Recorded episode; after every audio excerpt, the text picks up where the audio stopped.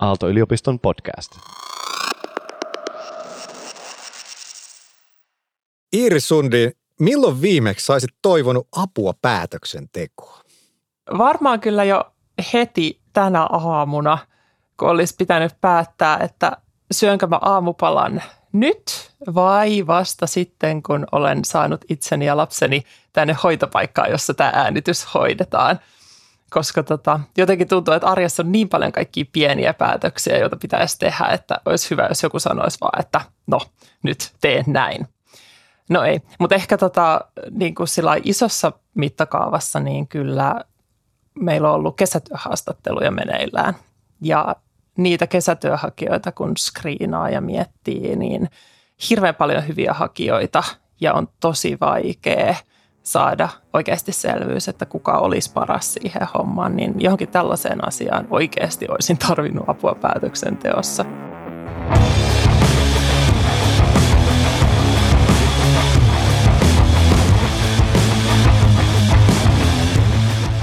Tämä on Kahvit näppikselle Aalto-yliopiston tietotekniikan laitoksen podcast. Ja tässä ohjelmassa me kysytään, mitä teknologia voi opettaa meidän maailmasta, ihmissuhteista ja itsestämme.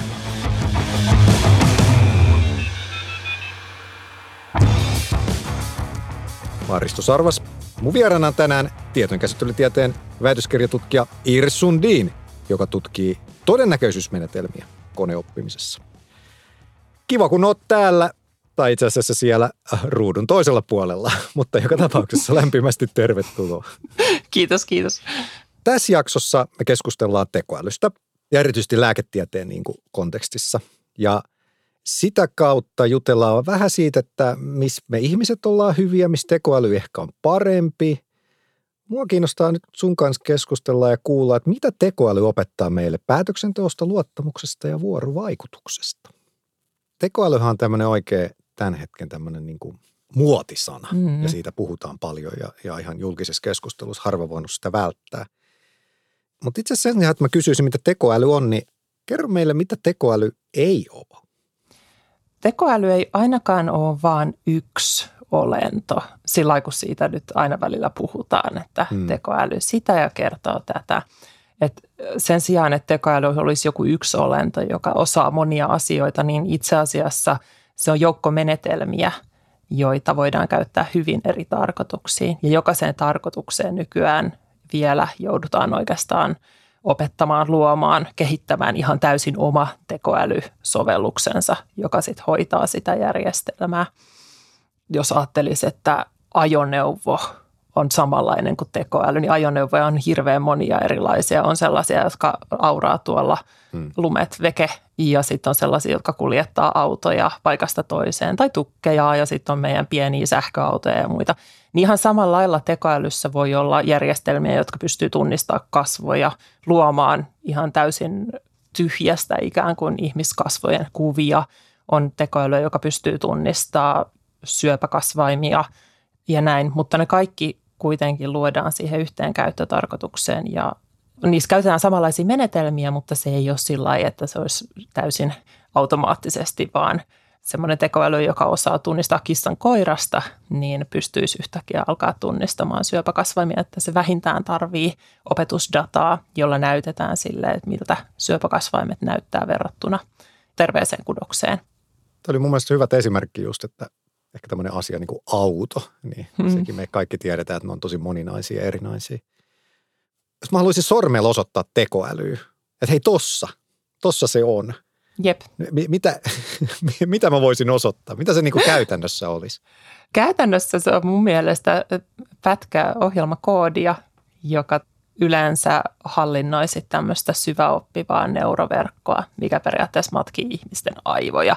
Eli mun mielestä siis tekoäly voi olla myös jotain muuta, joku yksinkertaisempi malli. Esimerkiksi nämä todennäköisyysmallit, mitä me tehdään, niin on useimmiten vielä erilaisia kuin neuroverkot. Mutta joka tapauksessa se on siis koodinpätkä, joka pyrkii löytämään säännönmukaisuuksia, yhtenäväisyyksiä datasta, jota sille näytetään.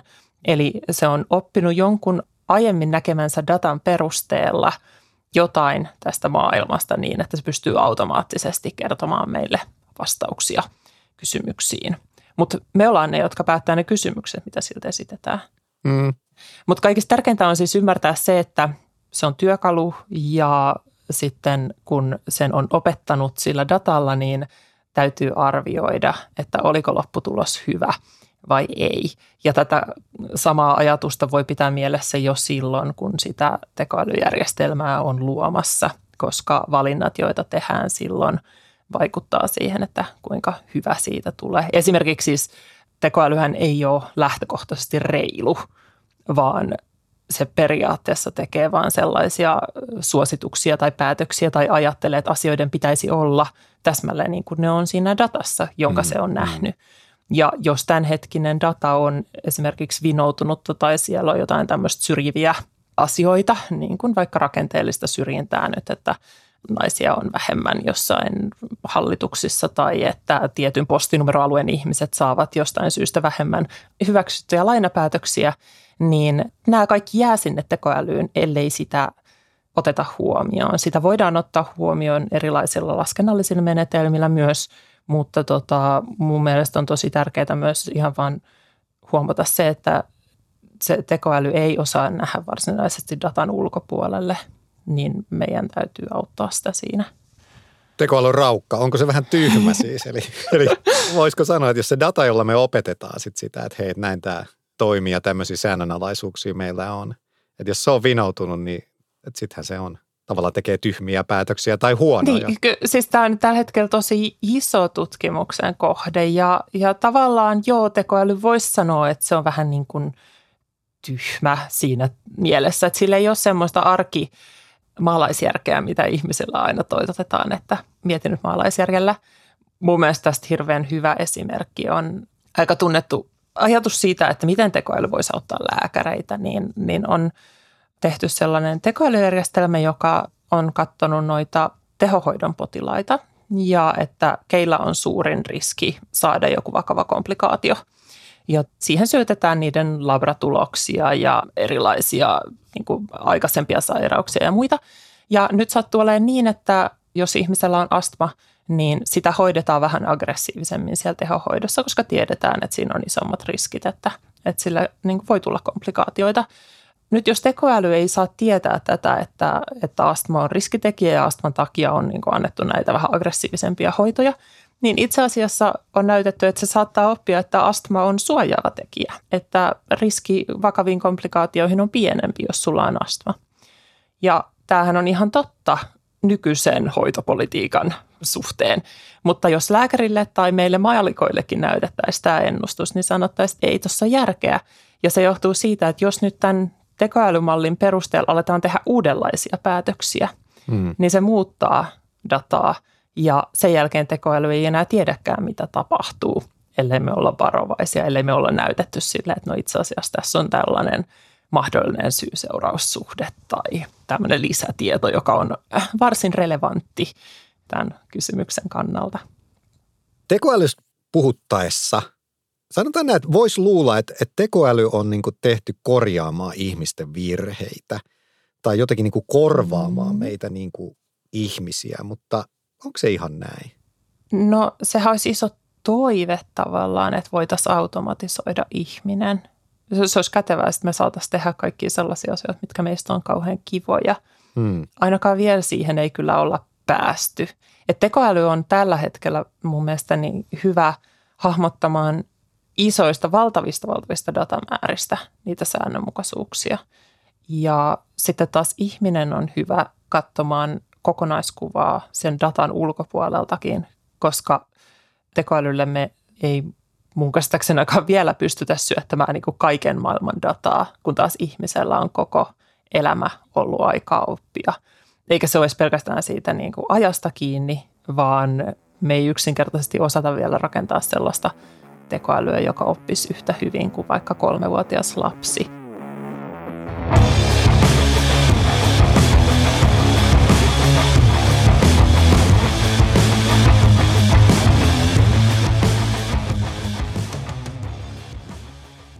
Lääketieteen puolella sä oot tutkinut tekoälyn mahdollisuuksia siihen lääkärin työhön. Mm-hmm. Niin onko se lääkäreissä nimenomaan, onko se niin päätöksen tekeminen? Onko se siinä se on se työkalu? Siis mun tutkimus on kohdistunut siihen päätöksentekoon, mutta se on kyllä aika pieni osa siitä ihan kaikesta, missä tekoäly voi hyödyttää.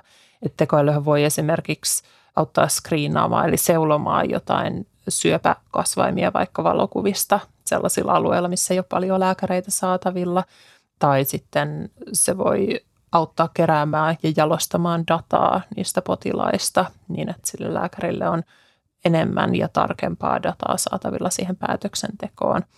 Se, mitä mä sitten olen tutkinut, niin on nimenomaan se, että miten lääkäri ja tämä tekoäly voisi olla yhteistyössä. Eli että se tekoäly ei olisi pelkästään sellainen järjestelmä, joka blop näyttää sille lääkärille jotain dataa tai blop näyttää sille ennusteita tai sanoo, että, että minusta tässä on syöpä, vaan että olisi enemmän semmoista vuorovaikutusta, jossa se tekoäly voisi kysyä lääkäriltä, että hei, en ole nyt ihan varma tavallaan, että just kun me puhuttiin siitä, että onko mm. tekoäly vähän niin kuin ressukka ja tyhmä, niin äh, tällaiset todennäköisyysmallit, mitä meillä on, niin ne osaa kyllä välistä tietää sen, jos ne ei tiedä.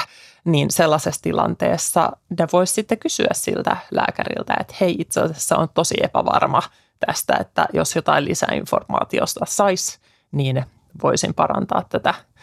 Ja kyllähän se tuo ihan uudenlaisia tilanteita, mihin ihmiset joutuu tavallisesti ihmiset tekee päätöksiä ympäristössä, missä ne on toisten ihmisten kanssa, näkee toisten ihmisten reaktiot ja, ja miettii omaa toimintaansa näiden kanssa. Tai tekee päätöksiä, jotka on toisten ihmisten tuoman tiedon perusteella ja näin. Sitten kun me otetaan tekoäly tähän mukaan, niin yhtäkkiä onkin joku semmoinen musta laatikko, josta ei ihan tiedä, että minkä takia se toimii niin kuin toimii. Ja tai että miten ihminen sopeutuu siihen tilanteeseen, että kone nyt sanoo, että kannattaisi tehdä näin. Me kaikki varmaan tiedetään se tilanne, kun navigaattori sanoo, että no teet tässä U-käännös ja se ei ole niin kuin se asia, mitä me haluttaisiin tehdä. Me ollaan sillä niin kuin, että, no, että, niin kuin, että ei, että näitä tilanteita on jo, mutta mä luulen, että näitä tulee enenevissä määrin ihmisten eteen sitten, kun tekoäly alkaa olla enemmän ja enemmän meidän arjessa mukana. Tuosta tulee mielestäni hyvin just tämä ajatus niin kuin parityöstä, mm. että tästä niin kuin työn jaosta, jos otetaan tämä lääkäri nyt hänen työnsä just siitä, että mikä on niin kuin, mitä kuuluu mun työhön ja, ja mikä kuuluu sen tekoälyohjelman työhön. Mm. Ja, ja just tuo vuorovaikutus tuo mulle vahvasti mieleen tämmöisen niin kuin parityöskentelyn niin kuin perusteet. Että tota, hei, tee sä niin. toi, mä teen tämän.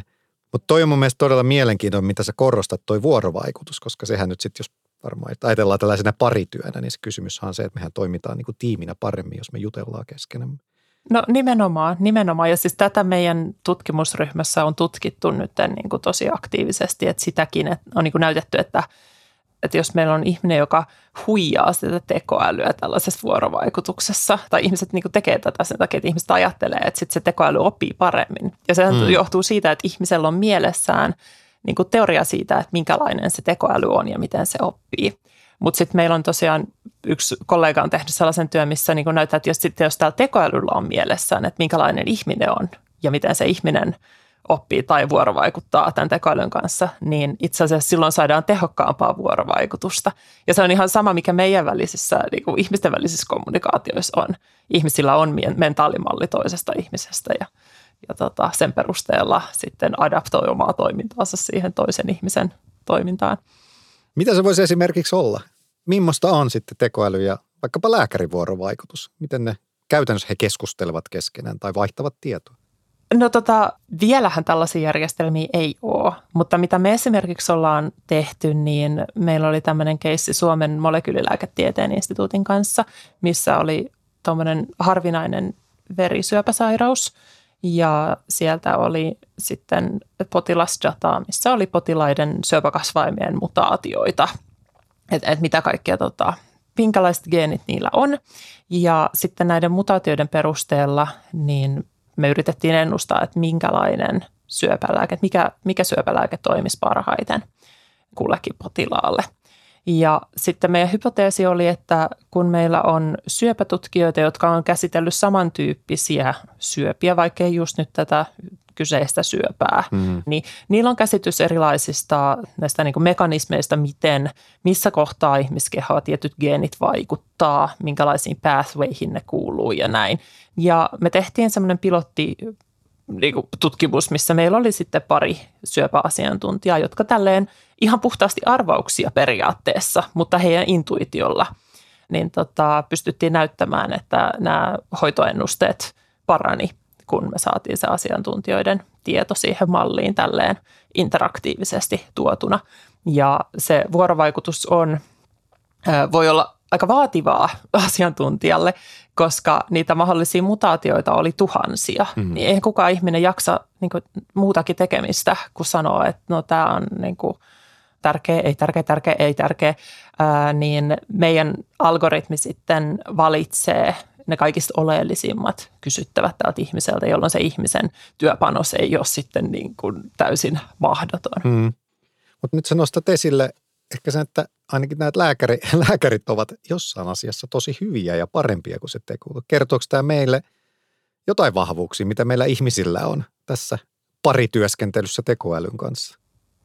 No mun mielestä joo, ihmisillä on ehdottomasti se, siis lääkärillä on se, että heillä on pitkä koulutus ja heillä on tosi pitkä kokemus potilastyöstä, jossa he näkee muutakin kuin vain ne datapisteet, hmm. vaan on oikeasti niin kuin ollut niiden potilaiden kanssa – yhteistyössä tavallaan yrittänyt selvittää, että mikä, mikä on hätänä ja miten se voisi korjata.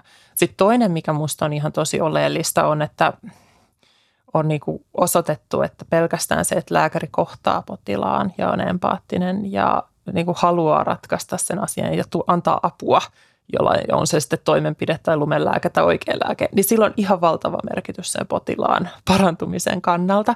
Ja eihän tekoäly todellakaan voi toimia tässä niin kuin empaattisena sellaisena tukijana ja, ja tota, auktoriteettina ja, ja luottamuksen tuojana, vaan se mun mielestä niin kuin täytyy olla toinen ihminen. Ja sille olisikin tosi hienoa, että jos sitten tämä vaikea aikaa vievä diagnosointi tai asioiden kirjoittaminen muistiin esimerkiksi tuli nyt vaan yhtäkkiä mieleen, että, että mm. tota, tekoälyhän voi myös niin kuin puheesta tuottaa tekstiä, niin, niin kaikki tällaiset asiat, mitkä vaan vähentäisi sen – lääkärin aikaa siltä oikeasti tärkeältä potilastyöltä, niin olisi mun mielestä tärkeitä. Mm. Mainitsit äsken, että lääkärit ovat ihmisiä ja hekin tekevät virheitä. Nyt jos mä palaan vielä tähän, mä pidän tiukasti kiinni tästä parityöskentelystä. Mm-hmm. Hyvä parityöskentely toimii silloin, kun on molemminpuolinen luottamus. Voiko se lääkäri luottaa siihen tekoälyyn tai kuinka paljon ja millä tavalla? Avaa vähän tota meille.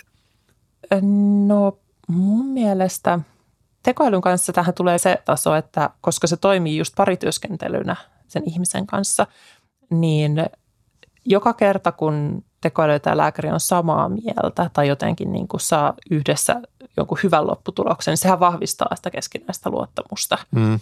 Ja sitten ehkä toisaalta, jos tekoäly näkee, että nyt lääkärillä saattaa olla joku ajatusvinouma, jonka ei välttämättä nyt data ihan – tue tätä, mitä lääkäri ajattelee, että olisi, niin semmoinen kuin explainable AI, siis niin kuin näiden tavallaan ymmärrettävä tekoäly tai, tai tekoäly, joka selittää omat toimensa ihmiselle, niin tämmöinen olisi sitten tärkeä, koska silloin se tekoälyjärjestelmä kertoisi lääkärille, että tota, nämä ja nämä tekijät datassa tukisi tätä hypoteesia, joka on sun mielipidettä vastaan.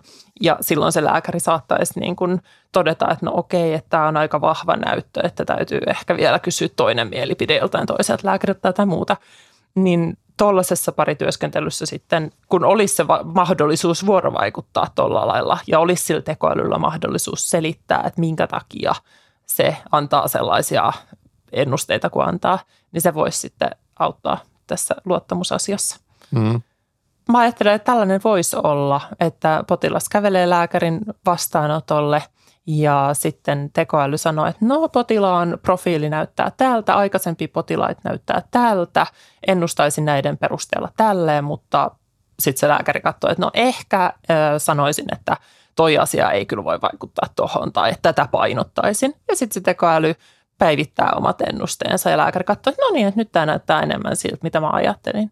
Ja tällä tavallahan me voitaisiin sitten myös kerätä tavallaan useammaltakin lääkäriltä sitä tietoa, koska ei ihminenkään ole erehtymätön.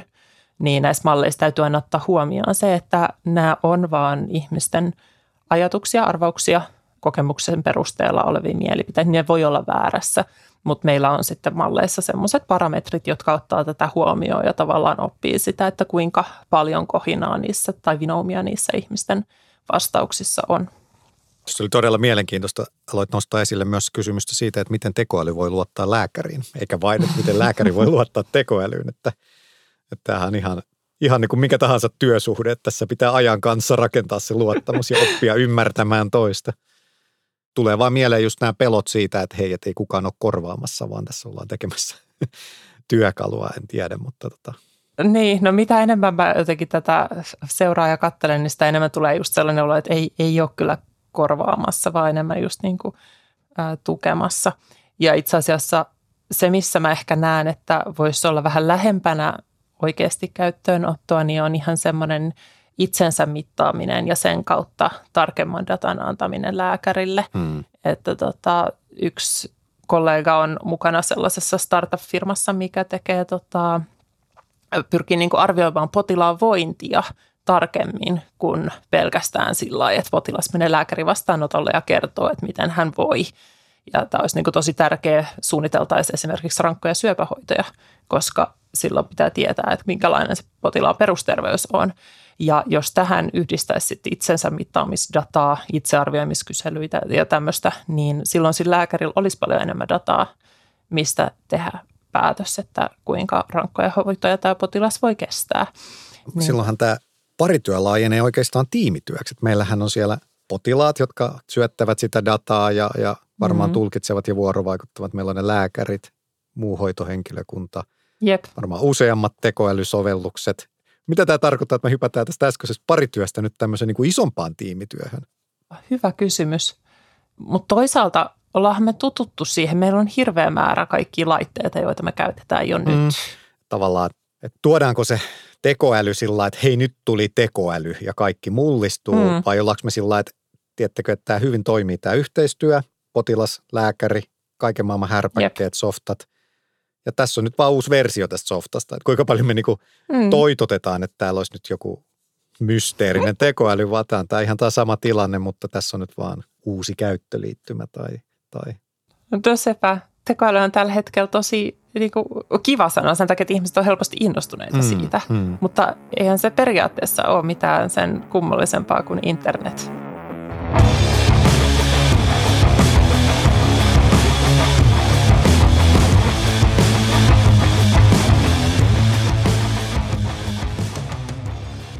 Puhuit aikaisemmin, että se tekoäly nojaa tosi paljon siihen dataan ja se, että mitä dataa sille mm. annetaan mm. ja puhuit myös oppimisesta, eli niin kuin, että, että minkä datan ja tiedon pohjalta se on oppinut nämä asiat. Mistä se data tulee ja pitäisikö me jotenkin niin kuin ymmärtää sen vahvuuksia ja heikkouksia? Että jos se on nyt ihan keskeinen osa sen tekoälyn kannalta, niin jos se data on huonoa, hyvää, niin sitten se toimii, ei toimi. No ihan superhyvä kysymys. Se data tulee sillä lailla, että sitä kerätään jostain. Sitä voidaan joko kerätä ihan niin kuin tarkoituksena, että opetetaan se tekoäly tällä datalla. Esimerkiksi, että alettaisiin kerätä valokuvia noista tota, vaikka ihomuutoksista, hmm. joita epäillään, että ne olisi syöpää. Ja sitten jatkettaisiin tätä niin kauan, että meillä olisi semmoinen tarpeeksi iso datasetti, missä olisi sekä syöpäkasvaimeksi todettuja että ei syöpää. Ja sitten otettaisiin varmaan vielä valokuvia terveestä ihosta – ja sitten voidaan toinen vaihtoehto, mistä sitä dataa niin kuin just terveydenhuollossa voi tulla, niin meillähän on nämä kansalliset terveystietokannat, niin kuin kanta Suomessa, niin periaatteessa kaikkea tätä dataa, sanon periaatteessa, koska tässä on tosi isoja niin kuin eettisiä kysymyksiä, tai sitä dataa ei voi käyttää helposti, mutta periaatteessa siitä datasta, jos sen saisi syöttää tekoälylle, niin sieltä voisi nousta esiin jotain uusia säännönmukaisuuksia tai ainakin sellainen malli, joka kertoisi, että millä tavalla ihmisiä hoidetaan ja diagnosoidaan tällä hetkellä Suomessa. Ja ihan jo sekin voisi olla tosi hyödyllinen kertomaan meille siitä, että miten nykyinen terveydenhuolto toimii. Mm, joo. Mutta joo, niin kun sä kysyit siitä, että jos se data on sitten huonoa, niin se on tosi iso kysymys. Ja just tämä mun esimerkki siitä, että otettaisiin näistä ihosyöpänäytteistä, niin tällainen keissi oli, missä tutkijat opetti neuroverkon, siis tämmöisen tekoälyjärjestelmän tunnistamaan ihosyövä ja se sai tosi, tosi, tosi tarkkaan kerrottua, että onko syöpä vai ei. Mm. Mutta sitten kun ne katsoivat sitä, että minkä perusteella se tekoäly tekee nämä kyseiset päätökset, että onko syöpä vai ei, niin se johtui siitä, että niissä kuvissa, joissa oli pahanlaatuinen ihomuutos, siinä oli mittatikku vieressä näyttämässä sen kokoa. Ja sitten taas näiden terveydenkudosten kohdalla tätä ei ollut. Ja tämä oli siis tietenkin johtunut siitä, että se data oli kerätty normaalin hoitokäytännön ohessa ja se mittatikku siellä kuuluu olla. Niin, niin. Mutta se oli semmoinen huijaus tälle tekoälylle, jolla se pystyi tosi tarkasti tekoäly tajus sen se, että, että toi mittatikku, se aiheuttaa sitä ihosyöpää. Joo, tai että aina jos sulla on ihosyöpä, niin sulla on myös se mittatikku siinä, niin just, siinä kyllä, käsivarrella. Ja tota, tällaista voisi niin kuin hyvin välttää mun mielestä, tai siis tästä just oli sitten semmoinen toinen esimerkki, missä tutkimusryhmä teki sitten niin, että ihminen voi korjata näitä syitä. Et siinä oli semmoinen yksinkertainen luokittelija, joka pyrki tunnistaa susia koirista. Hmm mutta sitten se aina highlighttasi ne kohdat valokuvasta, joiden perusteella se olisi tehnyt. Niin toivottavasti tässä olisi tullut silleen, että suden kuono on vähän terävämpi ja koiralla on ehkä luppakorvat. Mutta ei, jos taustalla oli lunta, niin silloin se eläin oli susi ja jos taustalla oli jotain muuta, niin sitten se oli koira. Mutta sitten kun tämä tekoäly selitti, että minkä takia oli tullut tähän johtopäätökseen, niin ihminen näkee heti, että – nyt on menty vähän metsään, korjataanpa. Mutta toisaalta kun menemme metsään, siellä on lunta ja siksi me näemme susia. Ehkä se tekoäly opetti meille jotain vielä fundamentaalimpaa koirien ja susien suhteesta. Kyllä. Tota, aikaisemmin puhuit siitä, että se ei välttämättä se tekoäly tällä hetkellä just lääketieteen puolella, missä sä oot tehnyt tutkimusta, niin ei ihan kaikkeen sovellu. Mutta mikä sun mielestä on ehkä se kypsin hedelmä, että missä sitä voisi niin kuin alkaa soveltaa ja mikä sua niin kuin henkilökohtaisesti innostaa? No mä kyllä niin kuin melkein sanoisin, että mun mielestä kaikista potentiaalisin, jos lähtisi niin kuin tekemään sovellusta, joka oikeasti tulisi käyttöön, niin olisi joku tämmöinen itsensä mittaamiseen liittyvä kännykkäapplikaatio, joka kertoisi jostain jutusta. Esimerkiksi Aallossa on ollut tutkimusta verensokerien niin kuin ruoan vaikutuksesta verensokerien mm. nousuun. Ja se on niin kuin tosi siististi mallinnettu se, että jos syöt tällaisen lounaan, niin verensokereille käy huonosti tai ne nousee näin ja näin paljon. Niin tota, joku tuommoinen olisi mun mielestä jo niin kuin sinällään ihan supermielenkiintoinen, koska se voisi näyttää ihmiselle, että minkälaisia seurauksia ihmisen omilla valinnoilla on. Ja silloin se vastuu säilyisi edelleen tällä tota, sovelluksen käyttäjällä, että se nyt saisi vain ehdotuksia, että kannattaisi varmaan mennä lenkille tai että ehkä tänään on hyvä levätä. Itse asiassa siis nämä älykellothan tiedän, että joskus älykello saattaa sanoa, että hei, että sä oot ihan superstressaantunut, sun pitäisi levätä tänään. Mm. Niin tota, mun mielestä tuommoisen datan käsittely ja niin kuin se, että pyrkisi siihen tekemään ehkä vielä miettimään, että millä tavalla siihen voisi vaikka tuoda sitä vuorovaikutusta, niin se voisi olla tosi, tosi kiehtova seuraava aihe. Mm, joo, ja helposti ymmärrettävä just monelle varmasti näin aikoina, kun mitataan pulsseja ja, ja nukkumista ja muuta, niin se on tavallaan tuttu kenttä.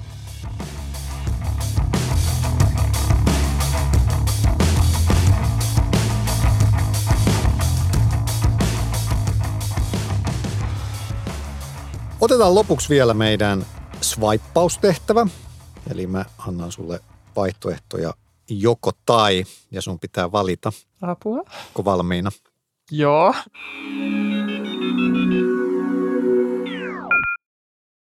Taulu seinälle. Vatupassi vai silmämääräisesti? silmämääräisesti. Mökkipelit. Shakki vai Uuno? Shakki. Liikuntasuoritus. Älykello kädessä vai ilman laitteita? Älykello kädessä. Oma terveys kumpi ensin? Lääkärin vastaanotolle vai googlettamaan? Lääkärin vastaanotolle. Tulevaisuuden uusi ammatti. Datalääkäri vai koodaava hoitaja? Koodaava hoitaja. Hmm. Hyvä. Mutta nyt vielä viimeinen henkilökohtainen juttu Iiris sulle. Populaarikulttuurinurkka. Meillä on täällä tapana, että jokainen vieras on saanut tuoda jonkun fiktiohahmon ja kehitellä hänelle jonkinlaisen tietoteknisen sovelluksen, niin kenet olet tuonut ja millaisen sovelluksen hän tarvisi? Sellainen henkilö, jolle tämä varmaan tulisi käyttöön ja joka myös demonstroi sitä, että minkälaisia ihmisen ja teknologian väliset vuorovaikutukset voi olla, ei ehkä aina niin imartelevia, niin tämä menneiden vuosien TV-sarja Lääkäri House, joka on semmoinen ilkeä ja ärsyttävä, niin mä vaan näen, että hänellä ehdottomasti, kun ei tule niin hyvin ihmisten kanssa toimeen, niin sieltä sairaalan johdosta sitten päätetään, että no sä saat tämän tekoälytabletin sun työpariksi, että se auttaa sua diagnosoimaan näitä mystisiä tapauksia. Ja sitten kun House osaa ajatella boksin ulkopuolelta, niin tekoäly taas osaa etsiä sieltä boksin sisäpuolelta näitä epätodennäköisiäkin hypoteeseja ja sen perusteella ehdotella, niin tällainen yhteistyö voisi, ei ehkä mukavaa, mutta hyödyllistä olla. Loistavaa. Mä lisään tuohon vielä, että se myös se sairaalan johto olisi hirveän tyytyväinen, koska se haus huutaisi vain sille tekoälylle, eikä niille niin. työtovereille, niin se työilmapiirikin paranisi siellä sairaalassa. Niin, niin koska se tekoäly tuskin ottaisi siitä nokkiinsa. Se olisi vaan silleen, että uu, lisää dataa, uu, lisää kyllä, dataa. Kyllä, Ihan mahtavaa. Kiitos paljon Iiris Sundiin tästä keskustelusta. Kiitos Risto, oli tosi mukava olla täällä vieraana.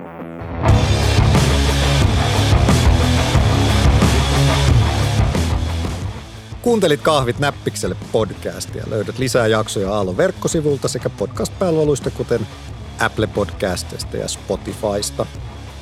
Ja jos tunnet nyt lääkäreitä tai terveydenalan ihmisiä, jotka pelkäävät tekoälyä tai ovat siitä muuten tohkeissaan, niin suosittele ja vinkkaa ehdottomasti tämä jakso heille. Tämän sarjan on tuottanut Jaksomedia.